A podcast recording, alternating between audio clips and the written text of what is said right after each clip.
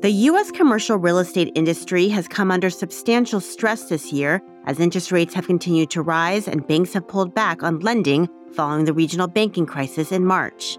Nowhere is the stress more visible than in the office sector, where these cyclical pressures have combined with a structural shift toward remote work to cause a sharp decline in property values. This is inflicting sizable pain on real estate investors, and it's also fueling bigger worries about the stability of small and regional banks. I'm Allison Nathan, and this is Goldman Sachs Exchanges.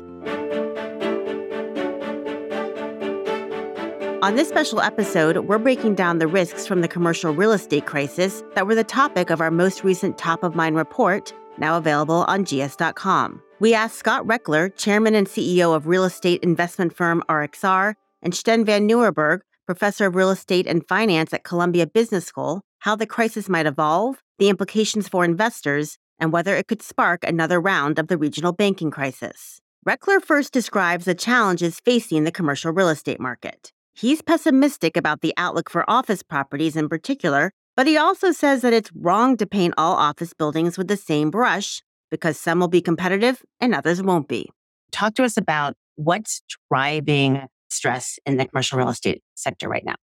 So, the commercial real estate sector's stress is, I think, impacted by two things. One is the regime change in terms of going from a near zero interest rate environment for the last decade plus to a more normalized interest rate environment. Anything that was financed or purchased during that low interest rate regime needs to be revalued and recapitalized to reflect the current interest rate environment. So as loans are coming due, that's putting stress on overall real estate valuations and their capital structures. If something was bought thinking it was relatively low leveraged, as they now need to refinance with a lower value and higher interest rate, it turns out it has too much debt on it and needs to have equity injected. And that is then coupled with also some other structural issues and cyclical issues that are impacting other sectors like office and the hybrid work environment. The return to office debate has been determined, which is that people are returning to office, but the hybrid world is the new normal. Anywhere from three days a week to five days a week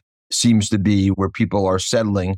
If you look at New York as an example, we've seen a big uptick in the transit systems over 70, 75% to where they were in 2019. We've seen in our offices on Tuesdays, Wednesdays, and Thursdays, we're back to levels that we would have normally seen in 2019 pre COVID levels. Mondays and Fridays, you still see a drop off in those buildings. So we're rebalancing into this return to this hybrid world. And also on multifamily, there was a surge of supply on the multifamily space there's a million units of new development coming. So that's going to weigh down rents for an extended period of time. So there'll be a couple year period where multifamily is going to be challenged. So every segment of the real estate market is being impacted by this rate regime change and having to reprice and recapitalize.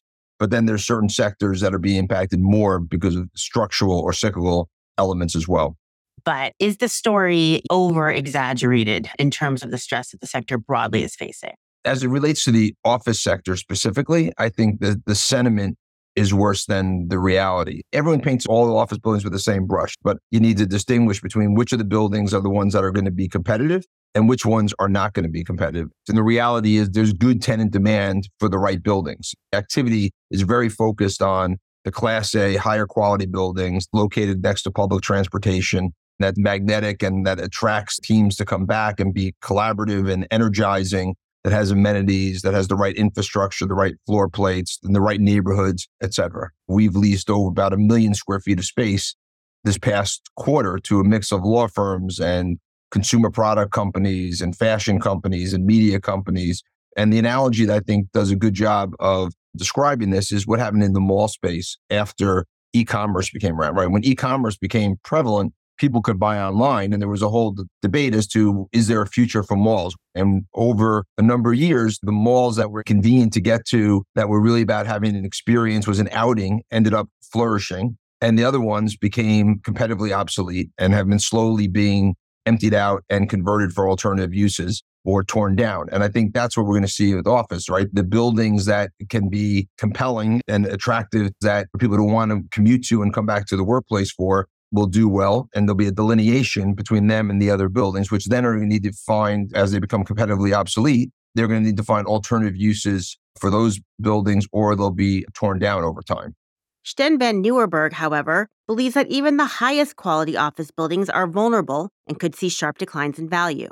The office market I look at basically from the lease level up at the cash flows. A lot of the data I use for this is a new data set of lease level data from a company called CompStak, which is crowdsourced broker lease level data. And what we find in that data set is that cash flows to office buildings have fallen around 20% since the onset of the pandemic in real terms, right? And that's a big shock, but it's important to realize that only about a third of all the leases that were outstanding before the pandemic have actually come up for renewal because a lot of these leases are long term in nature, which means that two thirds of leases have not come up for renewal. And so if those tenants have to make an active space decision, a lot of them in the next three years, they will likely make similar decisions to the tenants that have already made those decisions.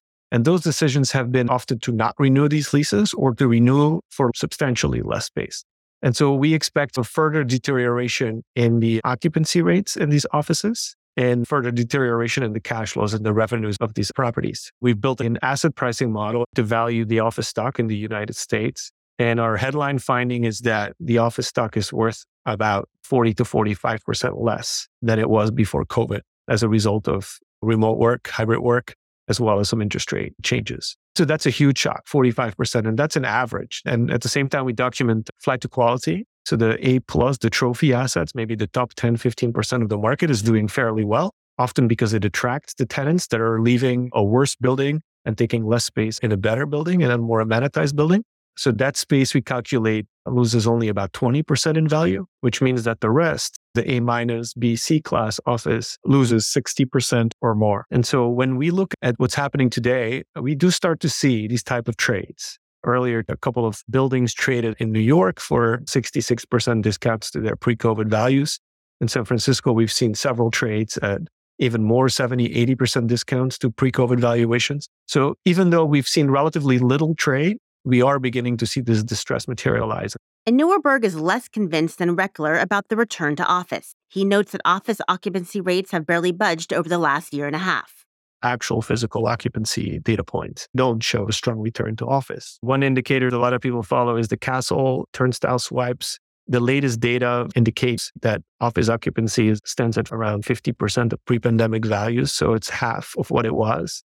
This 50% number has been very stable for the last roughly 18 months. Other indicators, like a company called XY Sense, that is using sensor data to measure physical presence in the office, suggests that office use is around 30%. And before the pandemic, it was maybe 60%. So that's also consistent with about a 50% drop in occupancy. Even if some people return to the office, offices are still widely underutilized. There's basically a lot of waste in office even before the pandemic, there was a lot of waste in office. And I think people have come around to the view that there might be ways of rationalizing their office demands. Companies are able to do with less office space. I also think we're going to make more progress technologically in how we organize our labor force and find new ways of being as effective with less space. A lot of people want to tell the cyclical story where we're still rebounding from COVID, but I really see this as a structural change in office demand Rechler and Nieuwerburgh do agree that achieving stabilization in the commercial real estate market won't happen quickly. Rechler believes that we're still in the early innings of what he sees as a years long process of revaluation, deleveraging, and recapitalization, akin to the aftermath of the savings and loan crisis. The entire CRE space is going through this interest rate regime change, recapitalization, and revaluation, right? And it's going to require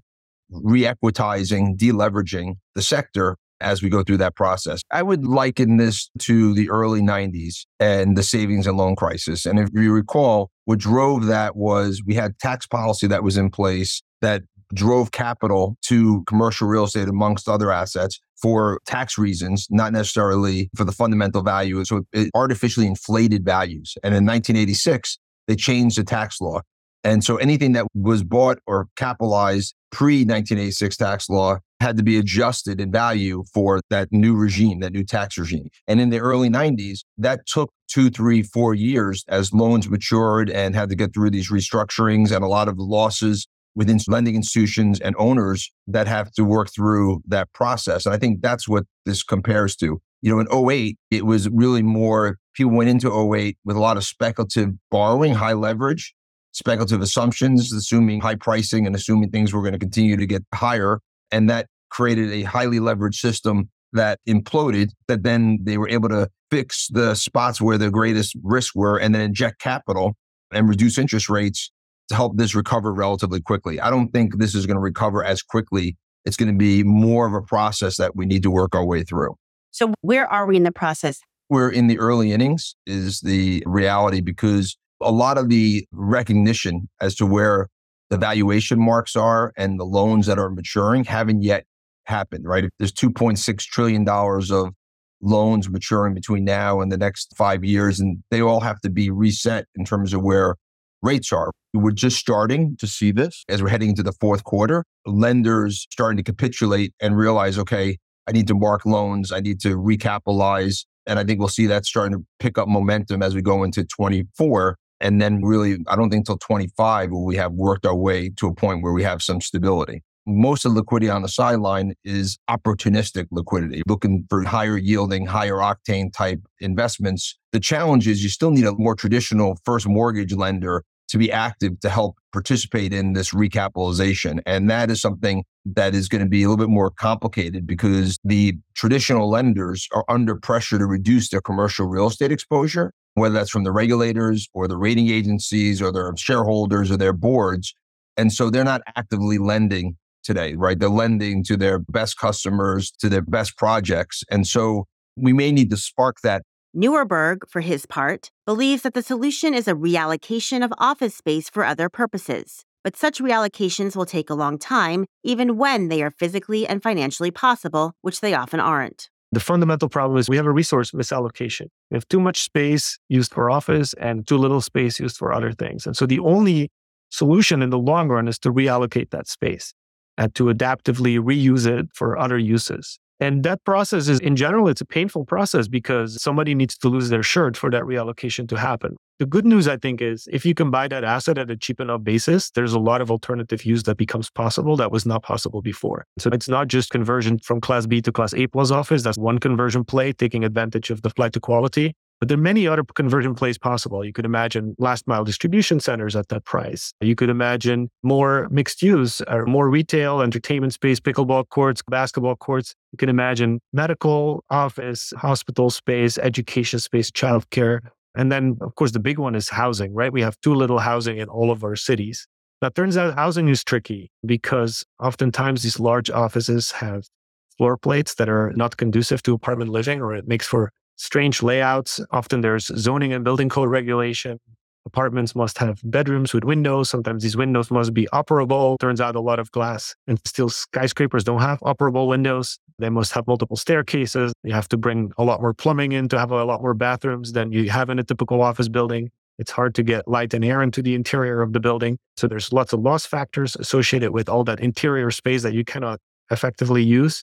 I've done a study around this conversion, which is called Converting Brown Offices into Green Apartments. And mm. the paper does two things. It tries to quantify what fraction of office buildings is physically suitable for conversion. And we end up with a number around 10 to 15% of offices in the US are physically suitable for conversion. And if you do the math, that turns out to be about maybe 400,000 apartments nationwide that we could create, which is not a small number, but it's also not a huge number. So that's one point we make. The second point we make is that the financial return on these conversions is often very tricky. I like to describe it as a narrow path. There's a narrow path to a profitable conversion. And the key factors are what is your basis? How cheap can you buy that old office building? What is the rent that you can charge when you're done converting your apartment? So that sort of depends on the strength of the rental market at the time that your conversion is finished and the cost of the conversion itself, the soft and the hard costs of the conversion, which are a little bit market dependent construction costs have gone up in the last several years. It's not easy to construct. It takes time. It's expensive. And so to solve for, let's say, a 15% return IRR in these type of conversion projects, you sort of need the stars to align. And then the other point is that politicians want to create affordable housing. The last thing they want to do is create more luxury housing. They want to create affordable housing. Now, once you impose an affordability mandate on a fraction of these apartment units that you're creating, That severely hurts the NPV of those conversion projects to the point that they're no longer privately profitable. So nobody would undertake them unless you had subsidy. In short, Nieuwerburgh sees the current crisis in office as a train wreck in slow motion. The way I think about this, is there's all these lags built into the system. The tenants are on these long term leases, so these leases are slowly rolling off and they're slowly not being renewed. This then slowly causes refinancing issues for the debt. The debt is typically 10 year fixed. So it's when your tenants didn't renew and your debt is coming up that you might have trouble refinancing these loans. Then the banks will typically try to work with you for a while before they give up. So that adds further delays. And then it takes another three or four years to convert this asset from an office into an apartment building. So this whole thing could drag on for five, six, seven years, I think, easily before we get to the bottom of this. So I've been calling this a train wreck in slow motion. We then asked Rechler and Nieuwerburgh what this could all mean for real estate investors. Both see significant pain ahead for equity as well as debt holders. Here's Nieuwerburgh. A typical capital structure for an office or let's say downtown retail property would be roughly 30 to 40% equity and 60 to 70% debt. The equity in office or sort of more generally in commercial real estate is extremely widely dispersed. It's a combination of owner occupiers, companies that own their own offices, pension funds, sovereign wealth funds, some REITs, publicly listed vehicles, or some non traded REITs. You have a lot of local owner occupiers, could be family offices, could be dynasties of local families that have been owning buildings for generations. It's all of the above. So that's good and bad news. It's bad news in the sense that your pension fund might very well have a bunch of offices in its portfolio. And so this might end up hurting all sorts of people that don't even know that they had exposure to commercial real estate. It's also good news in the sense that it's not concentrated holdings in a few levered institutions. So these deleveraging cycles, I think, are not necessarily going to be a big problem on the equity side. The debt is much more concentrated. CRE debt, about 60% of it is banks. Among the banks, two thirds of the risk is held by smaller regional banks. The second largest holders are insurance companies, around 14%. The CMBS market is around 10% of the debt. And then you have some mortgage REITs, some publicly listed REITs that own debt. That's around another 10%. Now, if you think that my 40% reduction in value number is correct, it means that in the typical office deal, the equity would be wiped out because there's only 40% equity. And if you believe in my 60% number decline for a Class B office, it means that not only is the equity wiped out, the debt also takes roughly 30% hit on CMBS. Historically, losses given default on retail bonds have typically been on the order of mm. 50%. So 50% loss given default for the debt is not an uncommon occurrence in a distress situation in real estate. And here's Rechler. Who will bear the pain of restructuring? Pain will be felt across the board. It's going to fall on the borrowers that borrowed are going to have to take write downs and take losses associated with this. And the lenders that lent are going to take write downs and losses from this. And when you go through a valuation adjustment, again, depending on which sector we're talking about, some are going to be worse than others. But we've seen in the office space already, we're working on transactions where we're recapitalizing loans at 50 cents on the dollar from where those loans were pre this period. So in that instance, right, the equity is wiped out and half of the loan is wiped out of that. The key question, though, is what the stress in commercial real estate could mean for banks, the largest holders of commercial real estate debt. Rechler warns that another round of the regional banking crisis could be on the horizon. Regional banks have the greatest level of exposure because of commercial real estate bank loans, regional banks hold about 70% or banks that are 250 million or below. So they have the commercial real estate vulnerability right now on their books, which they got to start marking this CRE exposure combined with also the same duration risk that we saw at Silicon Valley Bank, combined with the fact that it's harder for them to keep deposits and more costly for them to keep deposits than it used to be in the world. The deposits move around more quickly. And the regulators are going to be more focused on them. So their cost of doing business has become greater than it was before. What you saw with SVB and Signature Bank and First Republic, that was one round. But I think there's another round of these banks that will play itself through maybe not as large in terms of the scale of those banks, but that will play itself through and become part of this cycle over the next couple of years as we get through dealing with the challenges. And so I wouldn't be surprised if two years from now, there's 500 to 1,000 fewer regional banks. I'm not saying they all go out of business, but I could see that some do go out of business and then some heavy consolidation of regional banks that realize that for them to be competitive, they need scale to be able to deal with the incremental cost of running their business. different than in 08 where it was concentrated in some big money center banks. This will be more broadly felt and felt in communities that rely on these regional banks to be active lenders for small businesses, personal loans that may not be as active because of that. Nieuwerburgh also worries about another round of the March banking crisis. I wouldn't be surprised if a couple of hundred small banks toppled over. That wouldn't necessarily be a big problem to the broader economy. I also see consolidation. I think the closest parallel to this is what happened in the 80s with the savings and loan crisis. Similarly, we had a huge real estate boom preceding it. We had weakness in commercial real estate back then, and we had a rapid rise in interest rates. So these are all parallels. And as a result of all of these things, ultimately uh, 747 thrifts failed in the United States. And the Resolution Trust Corporation had to be invoked to essentially sell all the distressed commercial real estate assets that these thrifts were holding on to. And that ended up costing the taxpayer $150 billion in those days. That was a lot of money. So is something like that possible? I think so. A few hundred banks going under. One thing that people I think underappreciate is that banks have actually three times more CRE exposure today as they did in those days in the, or in the mid 80s. That's a big difference tripling of that exposure.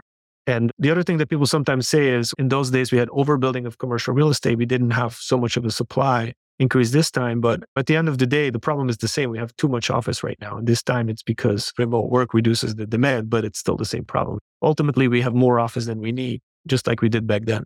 So I think that's actually a pretty good analogy. And banks are extremely levered, like 10 to 1. So as a fraction of equity, the average among small banks under 10 billion is their CRE exposure is 280% of their equity. For medium-sized banks between 10 billion and 250 billion, that number is 180%. And for the largest banks, it's around 55%. But even 55% of your equity, that's a big exposure. If, if there's a 10% loss, it's a non-trivial shock. If the CRE shock was the only thing that hit the US economy, it's unlikely to be a large systemic crisis. But this shock is not happening in isolation. Rates have structurally gone up. Everything is repricing, not only CRE and not only office, but also apartments and industrial and also all sorts of other corporate loans are going to have to reprice and going to have difficulty refinancing. So it's just a much broader shock. And when interest rates go up, banks lose deposits. Deposits are leaving the system and it's supposed to contract lending. That's what the Fed is hoping to accomplish by raising interest rates. And that's in fact what's happening. The question is, are the banks going to overdo it? And are they going to essentially tighten lending standards so much that we're going to get into a credit crunch that could potentially tip the economy into a recession? Credit standards today are about as tight as they were at the height of COVID, as well as at the height of uh, the GFC. And it's not just CRE lending standards, it's also C&I lending standards, it's also credit card lending standards. So this is already spilling over to the broader economy, even though the risk hasn't fully materialized. My benchmark is a mild recession that could potentially come from all of this. So, what's our main takeaway from these conversations? Commercial real estate risk is one to watch. I'll leave it there for now. If you enjoyed this show, we hope you follow on your platform of choice and tune in next week for another episode of Goldman Sachs Exchanges. Make sure to like, share, and leave a comment on Apple Podcasts, Spotify, Google, or wherever you listen to your podcasts. And if you'd like to learn more, visit gs.com and sign up for briefings, a weekly newsletter from Goldman Sachs about trends shaping markets, industries, and the global economy.